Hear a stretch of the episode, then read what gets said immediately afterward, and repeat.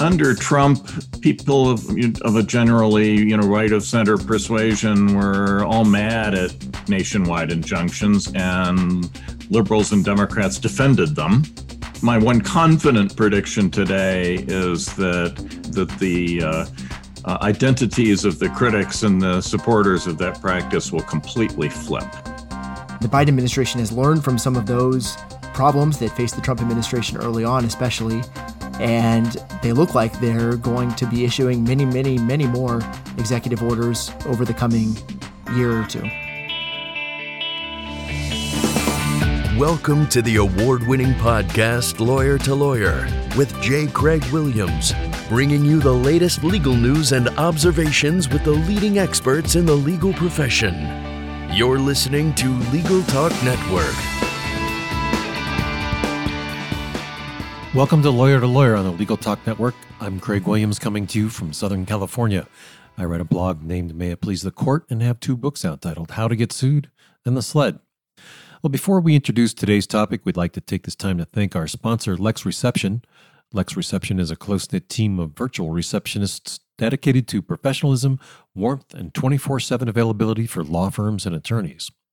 Well, with a stack of executive orders piled high on his desk, President Biden has wasted no time. According to Newsweek, President Biden signed more executive orders in the first 12 days of his presidency than the combined number issued by Donald Trump and Barack Obama from the same point in their tenures. From revoking the permit for the Keystone XL pipeline and reversing the travel ban targeting primarily Muslim countries to requiring mask wearing and preventing and combating discrimination, President Biden covered and reversed a wide range of policies with just the stroke of a pen. So, what are the effect of these orders under the newly elected President Biden, and what questions arise regarding their legality and their constitutionality? Today on Lawyer to Lawyer, we're going to discuss President Biden's executive orders, their impact, constitutionality, the ramifications of immediate reversal of the prior president's actions, and what's to come from this new administration. To help us do that today, our first guest is a returning one, Professor Michael McConnell, the director of the Constitutional Law Center at Stanford Law School and a senior fellow at the Hoover Institution. From 2002 to 2009, he served as a circuit judge on the United States Court of Appeals for the 10th Circuit. Professor McConnell is also the author of the book, The President Who Would Not Be King Executive Power Under the Constitution. It's available from Princeton University Press and also found on Amazon or the Princeton University Press website. Welcome to the show, Professor McConnell. Thank you very much. It's nice to be back. And next we have Dr. Kevin Vance from Clemson Institute for the Study of Capitalism and Department of Political Science, where he is a postdoctoral fellow at Clemson University and teaches constitutional law. He was previously a Forbes postdoctoral research associate at the James Madison program at Princeton University. He received his PhD in political science from the University of Notre Dame. His research interests include comparative and American constitutional law, American political thought, religious liberty, judicial politics, and political philosophy. Welcome to the show, Dr. Vance. Hi, thanks for having me. Well, Professor McConnell, I'd like to turn to you first and kind of ask you for a little bit of background on executive orders and their origin within our government structure. Executive orders aren't even mentioned in the Constitution. Abraham Lincoln was the first to call one of his presidential orders an executive order. The prior language was the more royalistic remnant, the proclamation. They go back to George Washington. But the important thing to know is that nothing gains any additional legal authority by virtue of being called an executive order the president can issue, he could pick up the phone and talk to his cabinet officials and issue orders. An executive order is simply a more formalized written version. But in the last, over the last several presidencies, Trump and then Obama and now President Biden in you know in, in, spades have been using executive orders much more extensively uh, than ever in the past, and this causes a lot of people to wonder, you know, is the is the government becoming more centered on the single president, or do we still have the three branches that are uh, that are co-equal? Well, Dr. Vance, the new president has been deploying memorandums and as Professor McConnell mentioned Presidents for a long time have been issuing proclamations, and there are other executive uh, orders that are or types of things that are out there. What are the other? What's the what's the breadth of what the president does to issue orders? Well, as you say, all of these things are executive actions, and they're given different names, but essentially they all take the form of the president directing members of the executive branch in terms of how to pursue the policies of the administration and how to carry out the law. And if Congress has delegated them powers, then how to craft uh, specific rules carrying out those delegated powers. And the main difference between the different types of administrative, I'm sorry, of executive actions is that uh, executive orders are more formal. They're the most formal form of it. They're published in the Federal Register. Memoranda are less formal. And proclamations uh, sometimes take the form of being for more ceremonial events, like there was a proclamation issued on Inauguration Day where Biden announced a day of, of national unity. But uh, they're also used for more substantive things, like Biden has used proclamations to rescind some of the previous administration policies. Is one of the more famous proclamations that we know the Emancipation Proclamation? Yes, that's right. And then I think also the uh, the my favorite, the Thanksgiving Day proclamations, are another famous example of a kind of quasi ceremonial use of the proclamation. The pardoning of the turkey. Right. Well, Professor McConnell, if it's not in the Constitution, how do we derive this power other than Abraham Lincoln just taking it by the horns? Is this a Marbury versus Madison situation?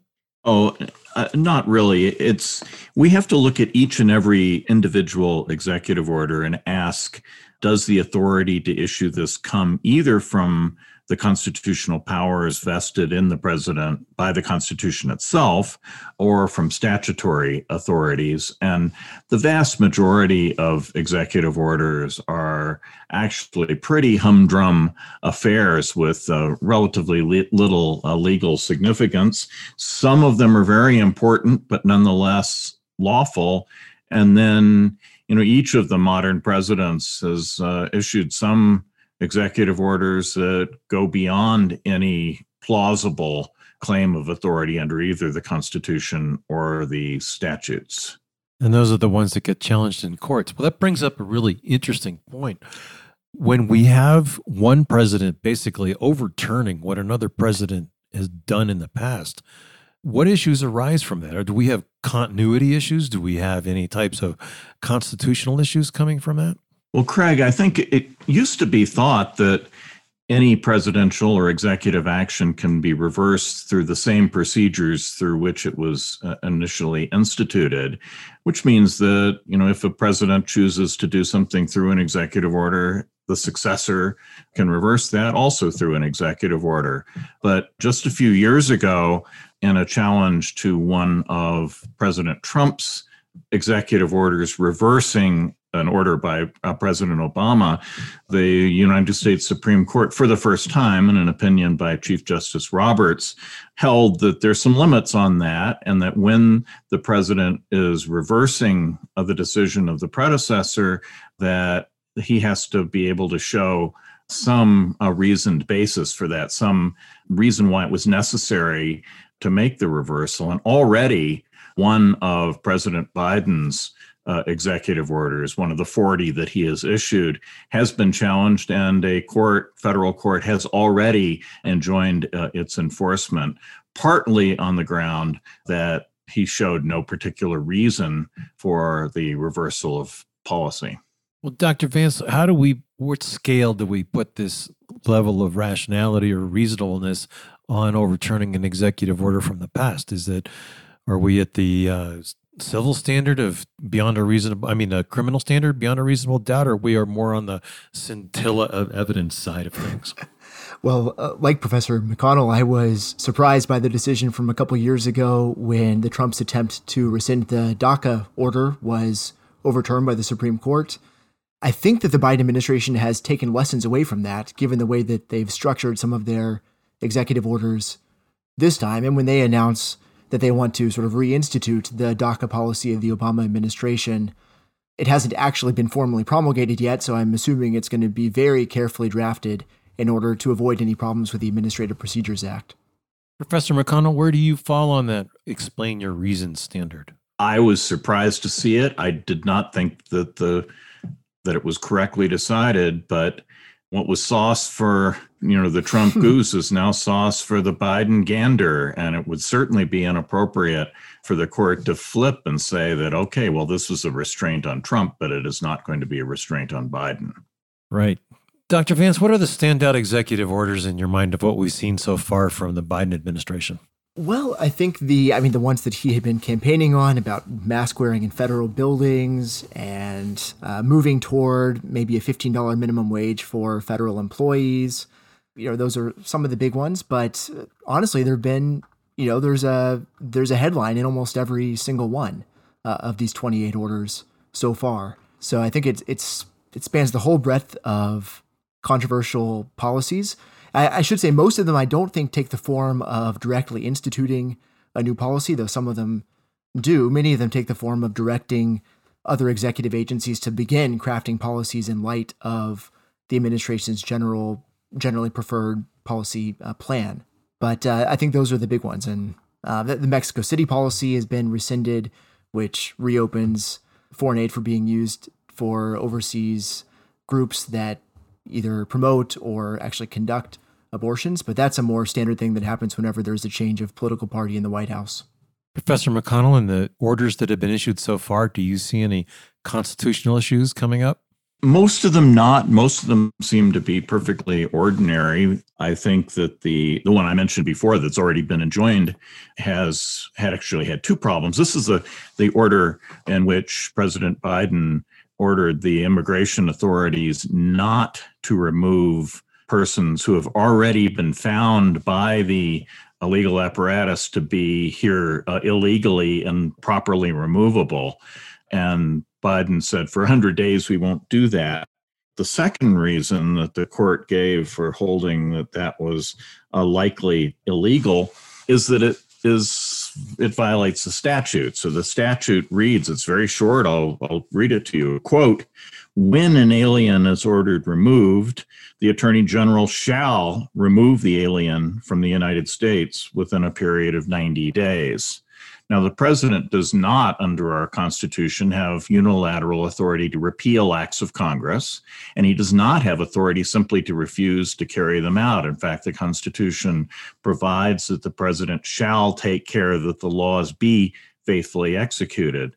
And although that leaves a lot of room for discretion in terms of what discretionary enforcement you know how many resources to to put behind it prosecutorial discretion you know what are the stronger cases what are the weaker cases the president has a lot of discretion but simply to refuse flatly to carry out the law is not within the president's uh, authority. So I would say that that's the most constitutionally questionable so far. Others have been completely normal. And in fact, I think in many cases, reversing highly questionable actions by Mr. Trump.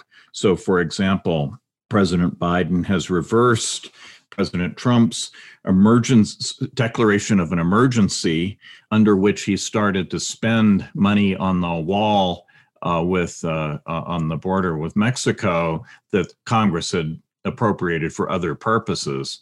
That was at best a dubious action. It was under legal challenge at the end of the administration. It was at best dubious, and I'm very happy to see uh, President Biden withdrawing from that. I hope that he did that because of constitutional principle and not merely because of disagreement with President Trump's uh, particular policies.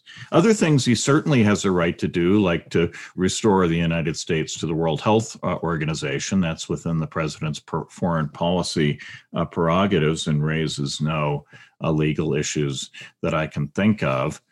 Then a, a lot of them are simply meaningless. So, uh, one executive order tells the federal departments and agencies, quote, to promptly identify actions that they can take within existing authorities to address the current economic crisis resulting from the pandemic.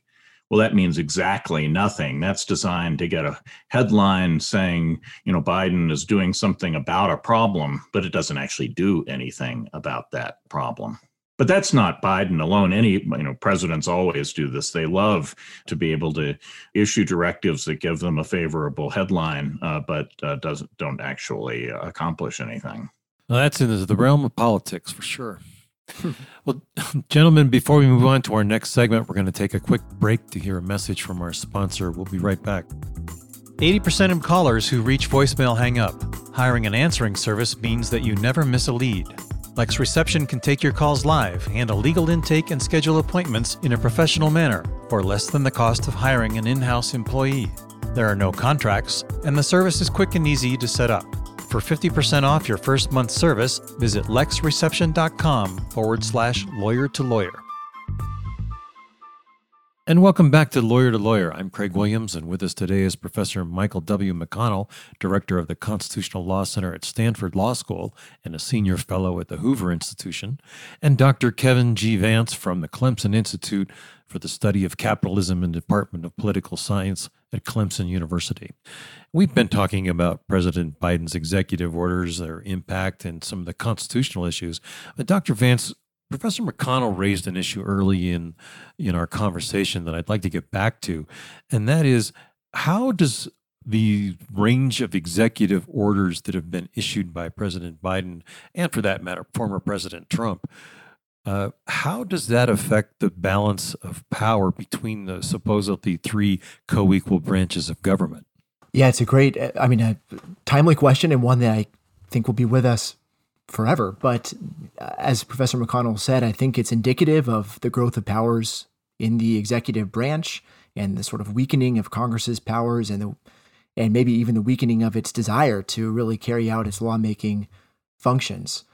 Some of it I do think is a natural outgrowth of a complicated society that the executive branch will have to formulate specific policies in all kinds of areas where the legislature couldn't, you know, couldn't possibly regulate uh, with great specificity. But I think these executive orders are on par with the sort of general trend that we've been seeing for a long time, where the executive branch is becoming more powerful and actually kind of the focus of policy formulation. Professor McConnell, how do you see it?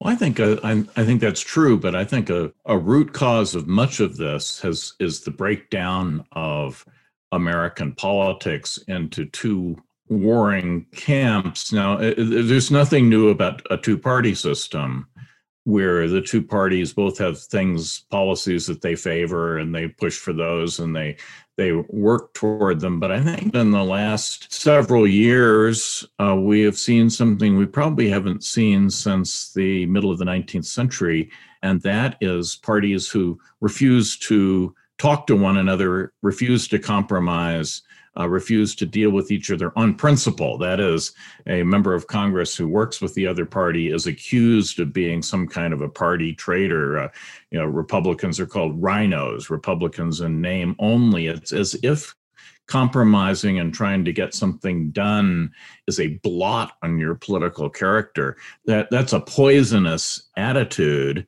and it makes it basically impossible to have a legislative branch which is co equal to the president. And I think, in large part, the exaggerated character of the presidency that we have seen uh, uh, under recent presidents is a is as much a product of Congress being unable uh, to get along and work toward uh, mutually satisfactory policy goals as it is any usurpation on the part of the uh, executive. Dr. Vance, let's take this question into the judicial branch. We've seen a significant number of challenges to President Trump's executive orders, and uh, I, know, obviously at least one so far with President Biden. Uh, how do you how do you see that scorecard? Well, I think as Professor McConnell said, I think we're already off to the races when it comes to uh, the courts being very skeptical of of some of these executive orders. And I, I want to draw attention to one element of that DHS directive that they tried to put in place a 100 day moratorium on deportations. One of the reasons that the Department of Homeland Security gave was the COVID crisis. And I think if we're still going to be citing, you know, nine, ten months into a pandemic, this crisis for the inability to execute the law, then I think that really does stretch the stretch the meaning of prosecutorial discretion uh, and of executive discretion. I think that many of the big court battles will probably be in the future, where already in these executive orders, the administration has suggested that, especially in the area of transgender rights, there will be new regulations coming down the pike. And I suspect that many of those will be challenged depending on how they're implemented. So far, we haven't seen any reimposition of the kind of Obama era application of the contraceptive mandate that applied to the Little Sisters of the Poor, but that's something else that the Biden administration has promised will be coming. Interesting. Well, Professor McConnell, eh, as you have a, a unique uh, perspective as a jurist on the 10th Circuit, how does the court system view the equality of the branches? Well, the federal judiciary is fiercely independent, but and and doesn't believe that it should just be a, a, rubber stamp for whatever the executive branch does. And in addition to that, there's a structural feature of our government that I think goes maybe not as much notice as it ought to, which is that presidents name federal judges during their term of office. And then at the end, if there's a change of party administration, the new uh, president generally comes in with a judiciary that has been named primarily by the other party. Now, it's a little bit less so now because President Trump was only a one term president. In a typical two term, eight year presidency, presidents typically name approximately 40% of the uh, federal judiciary and when you take into consideration you know past judges who are named by the same party, that generally means that at the end of their term, judges named by that party are a pretty good majority.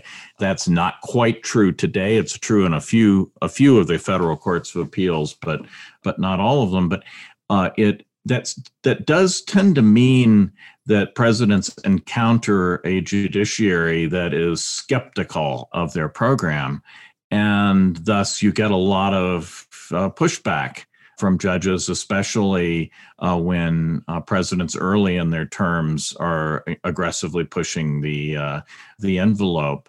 Now, people don't like that of their own presidents. I remember I was a lawyer in the early days of the Reagan administration, and uh, I, I thought a lot of that pushback was was wrong. It made me mad as a young man. Uh, but it may be, but it's it's a bipartisan feature. It happens to presidents of both parties, and it may be part of the checks and balances of our system. That's a very interesting observation. Dr. Vance, do you have a thought on that? Yes, I think it's part of our system, um, and certainly an established part of our system now. But uh, just, just to go back to this moratorium on deportations and the injunction issued by the federal judge, 80 years ago, that kind of thing would have been unheard of for a federal judge to issue a nationwide injunction. And so it's definitely a power of the judiciary that has been growing, especially in especially in the last administration, but really just in the last few decades. And watch everybody change their positions because uh, under under Trump, people of, of a generally you know right of center persuasion were all mad at nationwide injunctions, and liberals and Democrats defended them my one confident prediction today is that that the uh, uh, identities of the critics and the supporters of that practice will completely flip.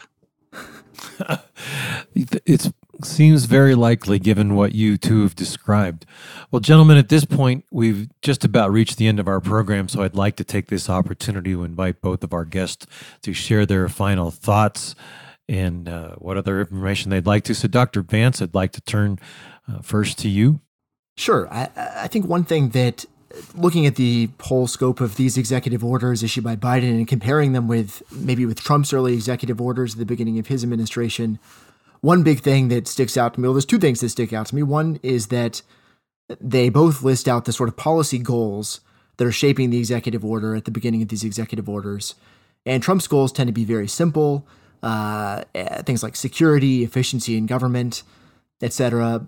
But these Biden executive orders, many of them lay out much more detailed policy programmatic proposals in the introductory paragraphs with soaring language about the purpose of um, liberty and human dignity and so forth. And I think also the other big difference that stands out to me is that many of the Biden executive orders seem oriented toward really using the administration and the administration's power and the power of administrative agencies to carry out its policy agenda.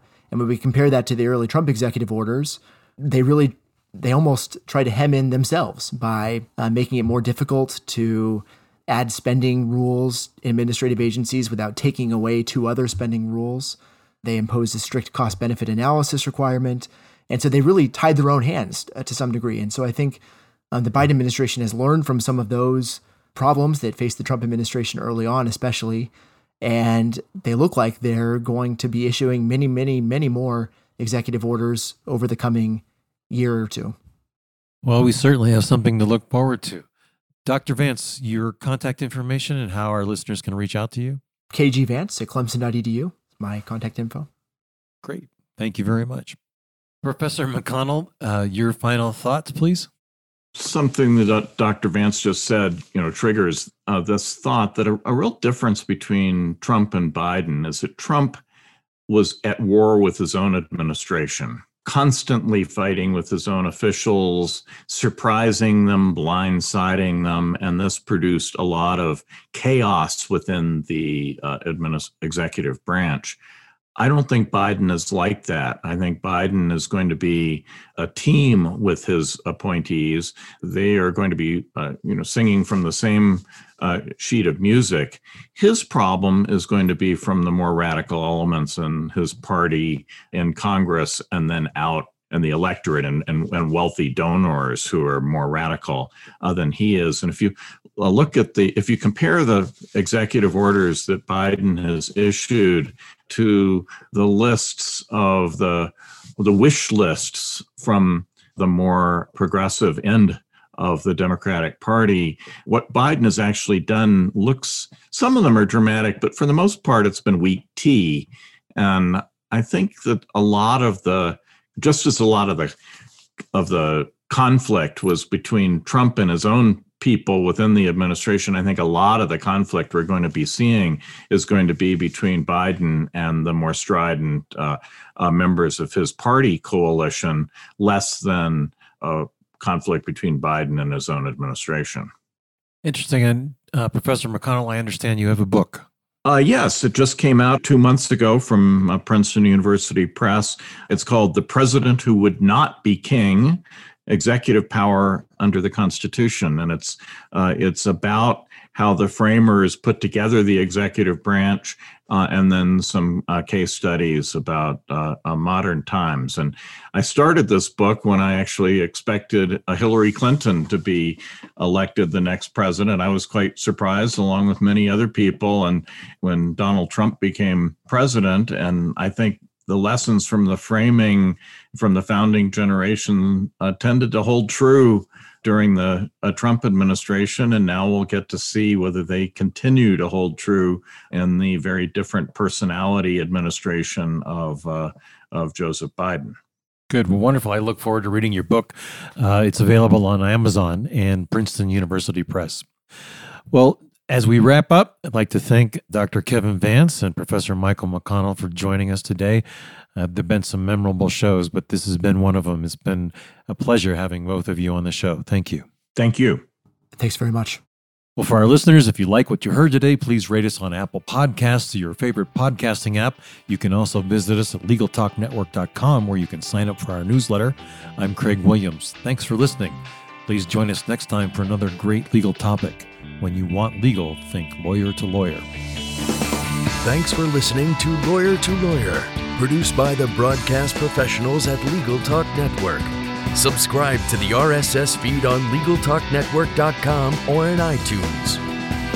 The views expressed by the participants of this program are their own and do not represent the views of, nor are they endorsed by, Legal Talk Network, its officers, directors, employees, agents, representatives, shareholders, and subsidiaries. None of the content should be considered legal advice. As always, consult a lawyer.